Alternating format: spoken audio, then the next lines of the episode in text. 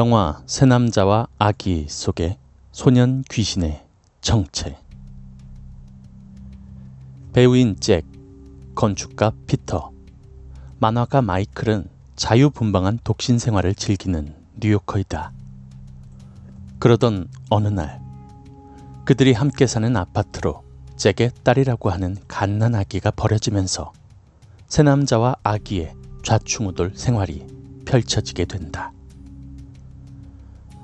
1986년작 프랑스의 영화 새 남자와 아기 바구니를 다음 해인 1987년 헐리우드에서 리메이크한 영화 새 남자와 아기 90년대 우리는 물론 전 세계적으로 진짜 귀신이 출연한 영화라고 기억되어 왔습니다. 바로 영화에 소년 귀신이 뚜렷하게 찍혀 있기 때문인데요. 국내에는 새 남자와 아기 바구니 귀신이라고 알려져 있는데 이는 프랑스의 원작 제목과 리메이크판의 것을 혼동한 데서 생긴 오류입니다. 이야기는 다음과 같습니다. 영화에서 소년 귀신이 출연한 곳은 바로 그 소년 귀신이 생전에 살던 곳으로 이 소년은 9살 당시에 집에 홀로 남아 있던 중에 집안에 산탄총을 가지고서 자살을 했다는 거죠. 소년이 자살을 한 것인지 아니면 총을 가지고 놀다가 사고사를 당했는지는 확실하지 않지만 아이의 죽음으로 깊은 비탄에 빠진 부모는 괴로움을 견디지 못해서 집을 처분하게 됩니다. 한편 프랑스의 영화 새남자와 아기 바구니를 리메이크 중이었던 헐리우드의 새남자와 아기 제작팀은 극중 주인공이 사는 아파트로 설정할 곳을 물색하다가 바로 문제의 이 집을 발견하고는 촬영을 위해서 임대했습니다. 그리고 그렇게 촬영한 영화 속에서 놀랍게도 소년 귀신이 찍혀 있었는데 주인공들의 아파트가 나오는 장면에서 바로 예전에 그 소년이 죽었던 그 위치에 문제의 산탄총과 함께 선명하게 찍혀 나온 것이 그것입니다. 이처럼 이승을 떠나지 못하고 생전의 집을 떠돌던 소년이 카메라에 그대로 담기자 이 사실을 알게 된 그때까지 슬픔에서 헤어나지 못했던 소년의 엄마가 제작사 측에 해당 장면을 삭제할 것을 요구하나 제작사는 이를 단호히 거절하고는 그대로 개봉했습니다. 결국 새 남자와 아기 바구니는 진짜 귀신이 촬영된 유일한 자료가 되면서 전 세계적으로 그 내막이 알려져 엄청난 화제를 낳게 되었고요. 그 때문인지 소년의 엄마는 실성했고 정신병원에 입원 후에 격리 조치가 되기에 이릅니다. 아마 90년대를 보낸 이들이라면 이러한 이야기가 전혀 낯설지 않을 것입니다.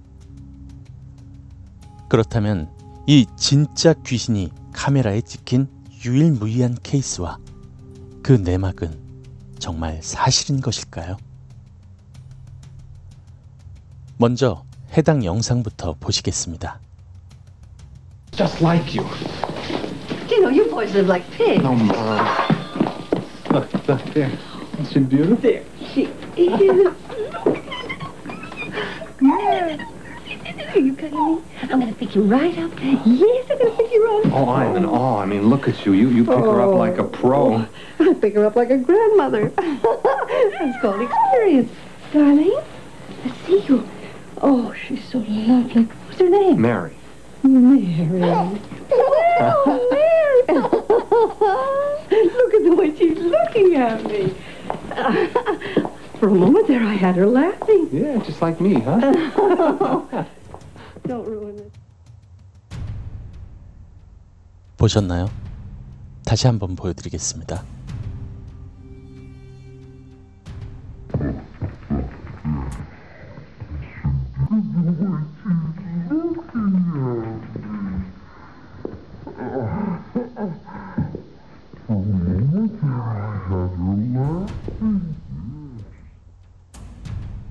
자, 바로 이 장면에서 귀신이 찍혔다는 것인데요. 먼저 문제의 산탄총이 찍혔다고 하는 그 장면의 캡처입니다. 그리고 놀라운 것은 바로 이 다음 장면인데요. 문제의 소년 귀신이 찍혀 있는 그 장면입니다.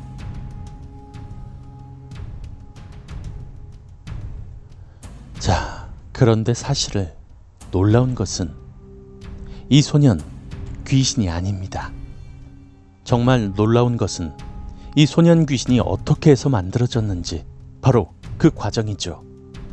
먼저 지금껏 우리들에게 진실로 알려져 있고 화자가 되었던 좀 전에 소년 귀신의 모든 스토리는 거짓입니다.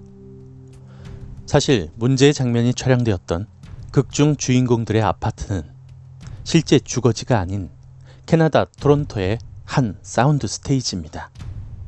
즉, 영화 제작용 방음 스튜디오이며 화면에 찍힌 산탄총과 소년 귀신 역시 촬영용 소품에 불과하죠. 진실은 이렇습니다. 극 중에서 주인공 중의 하나인 잭. 그는 직업이 배우로서 그가 다른 주인공들과 함께 사는 이 아파트에는 그를 모델로 한 판넬이 보관되고 있었습니다. 그리고 그 판넬은 영화 스토리에 따라서 아파트 창가 쪽에 비치되어 있었으며 영화 중에 창가에서 카메라를 향해 있던 것은 산탄총과 소년 귀신이 아닌 바로 해당 판넬이었습니다. 즉, 영화상에서 배우를 직업으로 가지고 있는 잭이 자신을 모델로 만든 판넬을 아파트 창가 쪽에 아무렇게나 보관 중이었으며 이 문제의 해당 장면은 자연스럽게 그 모습이 드러났던 것이죠. 바로 이 사진이 영화 속에서 판넬의 모습이 온전히 드러나는 장면입니다. 새 남자와 아기 바구니를 둘러싼 이 도시 괴담에 실제로는 산탄총도 귀신도 없었던 것이죠. 지금까지 소년 귀신에게 무언가 이질감을 느꼈다면 그것의 정체가 입체가 아니었기 때문입니다. 해당 장면을 명도를 조정한 스틸컷으로 보겠습니다. 산탄총은 커튼의 일부가 가려진 잭의 모습을 한 판넬의 우측 부위였으며 소년 귀신 역시 커튼의 일부가 가려진 잭의 모습을 한 판넬의 중앙 부분이었습니다.